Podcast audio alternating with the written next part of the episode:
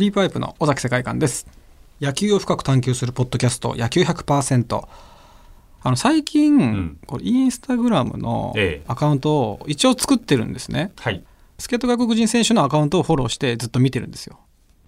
あ好きなんで。見る専門で、日本でその好きですもんこうね。来て頑張ってる選手たちが、がこどう寂しくしてないかっていうのをちょっと監視というか、気になっちゃって。はいはい。あのヤクルトスワローズのあのオスナ選手の奥さんが、はい。ご家族が来日されて、はい。で奥さんのインスタグラムを最近ずっと見てるんですけど。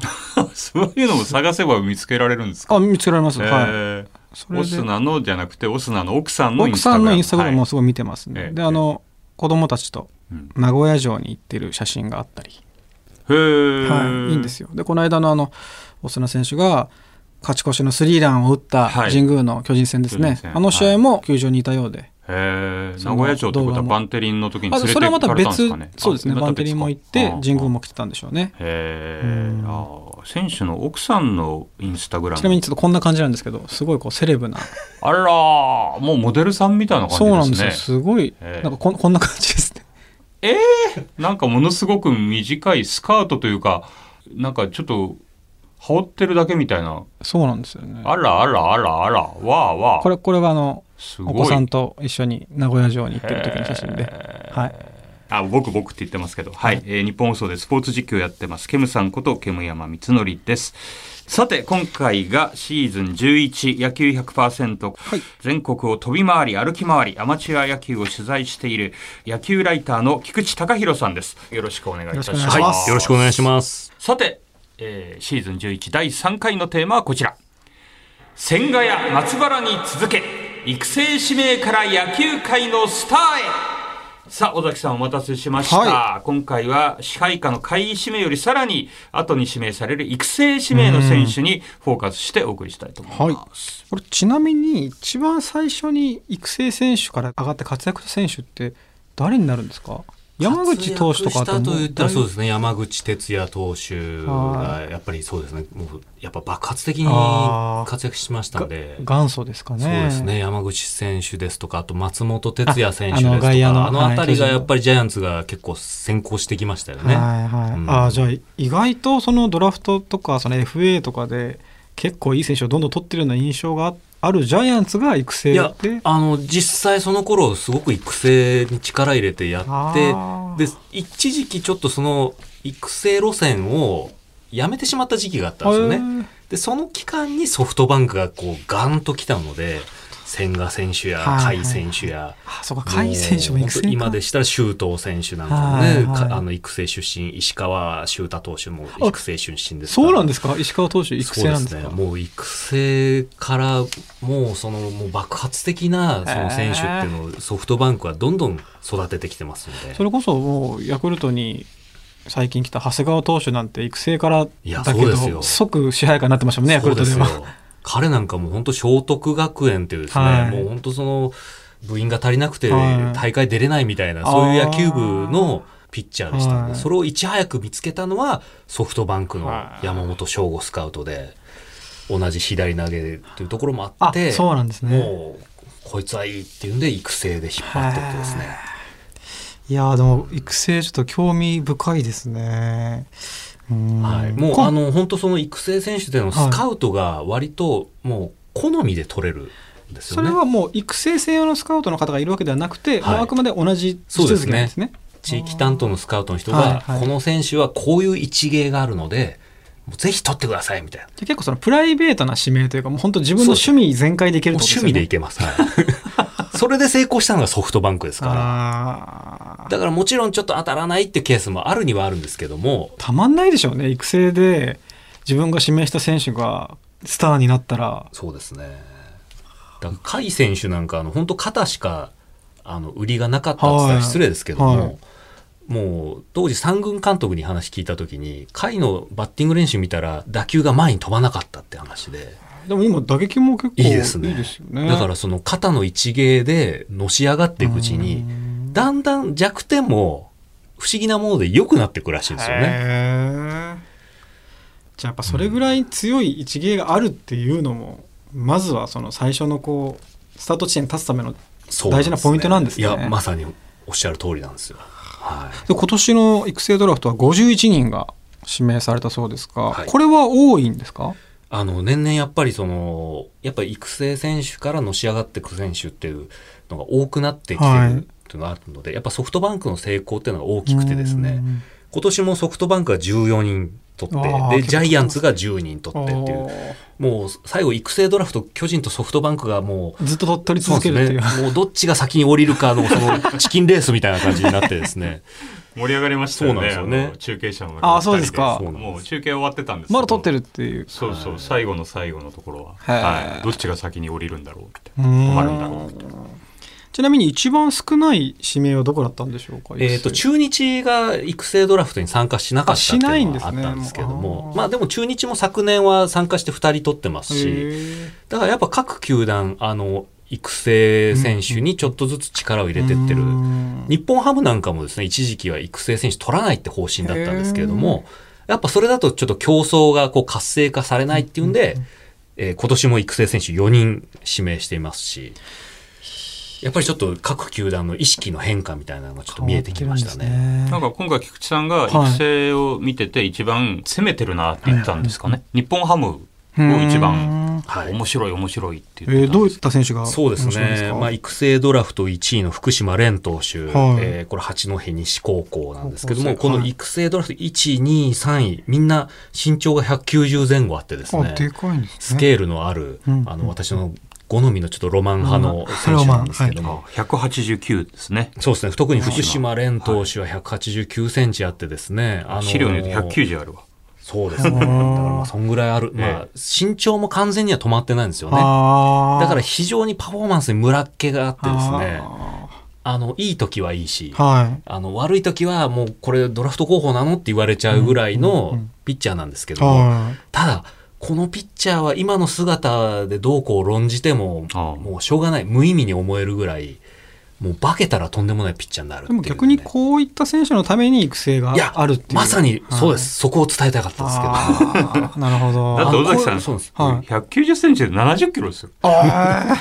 体がまだ出てきてないんですよね。モデルみたいですよねそうなんです、そうなんです。だからこういうピッチャーが大学とか、あの、多分、あの、すごい欲しいってとこがいっぱいあったんですけども、そういうとこ行ったとしても、なかなかちょっとそのうまく使ってもらえないはいはいはい、特に名門の大学だと、はいあの、うんちょっとそのベンチ入れるか入れないかみたいなところでくすぶっちゃうっていうケースだったかなと。菊池さんがおっしゃっていたもう育成向きの選手。そうなんです、そうなんです。プロに行った方がいい選手ってことですよね、はい。これ2位の選手はどうですか？はい、あの、こちら、早水貴成選手といはいうキャッチャーの選手なんですけども、僕はもう彼については3年前から目をつけててですね、へもうこの選手の夢のあるバッティング、あの、もう分かりやすい右の大砲なんですよね。ーはい。もう体重も100キロ以上あってですね、あの、和製アーロン・ジャッジっていうふうにです結でるんですけども。構筋肉質な。そうですね。はい。独立リーグからですね。今何歳ですか、今ですね、24歳なので、来年25歳になるんですよね。だからもう1年目から勝負なんですけそうども。ですね。僕はあの日本ハムをあのすごくいいなと思うのはですね、はい。昨年もちょっとその、えー JFE 東日本から今川選手っていうですね、うん。スラッガー系のバッターを取ってるんですね。ちょっとこう、日本人離れした豪快なスイングをするタイプなんですけども、僕ちょっと今川選手取ったスカウトの方に聞いたときに、こういう選手はやっぱプロが取ってあげなきゃいけないと。あもうアマチュアアで、あの、もちろんいい選手になったと思うんですけども、やっぱ、こう、プロでお客さんを喜ばせうん。るエンターテイナーとしてのですね、はいはい。要素っていうのを彼は持ってると。もう三振してもお金が取れる選手といそうですね。か見てて気持ちのいい。そうなんです、そうなんです。だからやっぱちょっとそういういいスカウトに恵まれたなと思ってたんですけど、はい今年さらに早水選手をね、はい取ったので、はいまさに今川選手からの路線なんですけれども、やっぱり、あの、2023年に北海道のね、新球場ができるっていう中で、うんやっぱ夢のある選手を育てたいっていう、一人夢のある選手がいなくなってしまってますからね。そうなんですよね。緊急、ええ緊急補強しなければいけないので、そこは。そうなんですよ。はいだからちょっとやっぱ右のスラッガーっていうのはちょっと欲しい。で、まあ、まあ野村選手とかまあ若い清宮選手はい左バッターですけど、まあそういう若い選手がいる中で、やっぱあえてこういう雑草の匂いのする選手をですね。い岩見選手ってまだいますか？岩見選手は楽天楽ですけれども天か、あ、そっかそっか。あんな感じですか？ちょっとこう。つああ、でもそうですね。い。近いものはありますねだからやっぱりその、ちょっと中村竹谷選手のような、フルスイングっていうよりはちょっとこう柔らかくこう運ぶようなスイングで、回転で打つようなめちゃくちゃこう、は、はまった時に飛ばすような。だから結構その、なんか力感なく、もうバコーンって飛ばすようなへーこうこう描いてあアーチですかね、はいそうですタイプの。188で100キロですかね。全然ええとあの、体重30キロ違うんもですよ。もう指名漏れ、指名漏れ、指名漏れってもう続いててですね、僕も押す側としては、はい。もう諦めかけてた。あーじゃあやっと今回。やっと認めてくれたっていうのですね。あそう喜んでらっしゃいましたもんね。そうですね来た時ね。それ菊池さんが喜んでるところちょっと見たい見たいからそうです。今度ドラフト中継の時に。あそうですね。の一緒に。ドラフトよりもその、の見てる菊池さん見たい、はい、ドラフト中継後のはい。だからもう本当人事じゃないんですよね、はいもうそこは。はい。やっぱりその選手のええ指名されなかった時の落ち込みも直に見たりとかしたことあるんですか？あの、ドラフト当日はこうして煙山さんとお話しさせてもらってるっていう上、なかなかちょっとそういう機会はないんですけど、逆にやっぱちょっと連絡、あできない。そうなんですよね。もうその選手の、もう今年なか、指名なかったら野球やめるって人も中にはいるので、だからなんかちょっと軽はずみにちょっとこう連絡は取あれ、ー。取りづらいっていうのはありますね。でもやっぱずっと追いかけているってそういうことですもんね。そのある程度結果を残し続けていないと関係性が続かないじゃないですか、はい。選手として追いかけている以上は、それだと人間の個人的な友達になって付き合っていく分にはできるとは思うけうんどそういうことじゃないですもんねやっぱり。そうですね。選手と野球ライターの関係って。そこにか感情もあるし、はい。なんかねでもやっぱり菊池さん選手として追いかけてる以上はやっぱそうですもんね。その、うん。そうですね。ある程度のこのところにいないと会えないっていう、だからやっぱりなんかこう、この選手の存在が、なんか今まで以上に野球を面白くしてくれるかもしれないっていう、こう、まあ勝手な僕の願望、はい。期待を乗せて、まあ世の中に発信させてもらってるっていうのもあるので、だからなんか僕自身やっぱ指名なかそういう推してた選手が指名なかったっていうと、やっぱ力不足だったな僕自身。あ眼力の部分そうですね。足りなかったなって思いますし、あれひょっとして僕のなんか目が間違ってるのかなっていうふうに悩むこともありますし、だからそういう意味で早水選手が今年指名されたっていうのは、あ、そういうふうに認めてくれる人もいるんだなっていうのがちじゃあやっょっと。ぱその、はい。自分も認めてもらえたなんかそうですね、あの、勝手にね、うん。あの、そういうふうに捉えてしまうんですけれども。でもだだから面白いんでしょうね。そのね。思った通りにいかないっていうところも、はい、だからあの本当ドラフトマニアドラフトウォッチャーって世の中にいっぱいいるんですけれども、やっぱそういう一度入っちゃうとですね本当沼のごとくあの抜け出せなくなるようなですね魅力がありますね。でも菊池さんこう今じゃあスカウトやってよって言われてもそれはやらないんですか？どうなんですか？いややれないと思いますね。なんかこうそうですね。やっぱり僕としてはなんかあの今のスタンスで魅力を発信したいというかですね、うん。こんな面白い選手いるよ知ってるって感じでそれができないですもんね。ね。ドラフトスカウトになってしまったらそういうことはできないんですもんね。もうあの隠さないといけないですからむしろ。あそれはもうじゃあ一番 辛い。そうですね。もう言いたくてしょうがないですからね。そうですよね。ええ。そうあの選手知ってますみたいな感じ。で。それはダメですね、ええ。なっちゃダメですね、はい。どうですか？ケムさんは？スカウトやってくださいって言われたらどうしますか？いや僕は眼力ないですよ。そりゃ。だって責任も取れないですし。そうですよね、ええ。まあそれはね当然野球実況やってると、はい。そのまあプロに入ってきた選手を見てこの選手はものになるかどうかとまあそんなことを考えながら見ますけど、は、まあそんないでも入ってからですもんね。もうその前だから、ええ意外とでも大きいのってあの確かに技術とかあの身体能力とかもあるんですけど意外と野球頭とか、うん。ハートの強さとかってすごく大きいような気がするんですよね。だからそこ分かんないじゃないですか、なかなかいやプレーを本当に見てないと。そうです。特に人気球団に入ってしまうとはい。それはありますよね,、のそうですね。ジャイアンツ、阪神は特にそこを見ないと。で、結局はあの本当野球好きかどうかみたいあな、本当そういうシンプルなところに戻ってくるんですよね。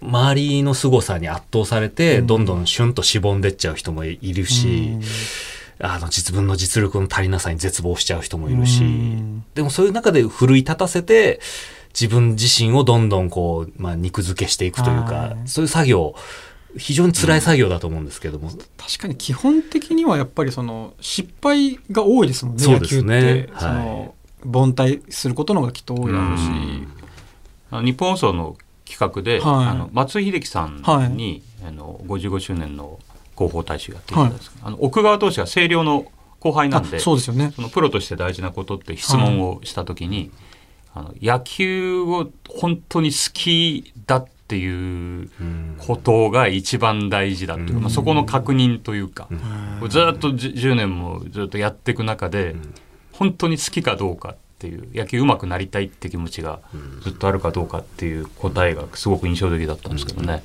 もうすごくシンプルだけど難しいことですよね。いやー本当ですね。やっぱ野球ってあの死って言葉をすごか使いますよね。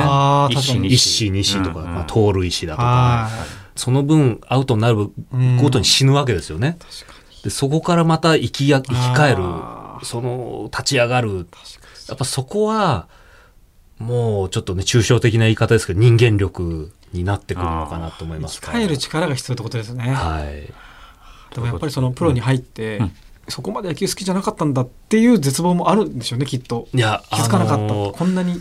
そうですね。私もこの世界入っていろいろ気づいたんですけども思ったより野球好きじゃない野球選手っているんですよね。あでそこにプロ入ってから今までお山の大将でね、はい。みんなからチヤホヤされてやってきたけどもそこで初めての絶望を知って意外と立ち直れなかったっていう選手もそこから這い上がる選手もいれば。そうなんですそうなんですそうなんですだからそういう意味で育成選手なんかは這い上がるためのハングリー精神っていうのも持ち合わせた状態で入ってくるのでその点やっぱたくましかったりしますよね。今日は深かったです深いですね。ね。なんか本にしたいですね。本に話します？できそうな番組ですよねって。もう責任を取らないスタンス。なんか今完全に俯瞰の できそうな番組ですよねっていう。話ですよ。まあ、ポッドキャストで聞いていただければ、はい。菊池さんの野球哲学といいますかね、はい。人生論じゃないですけど。でも本当にそはいの菊池さんならではの視点で、い。や面白かったですね。野球ってなんかじ人生とちょっと似てるところすごく思うんですよね、そういう。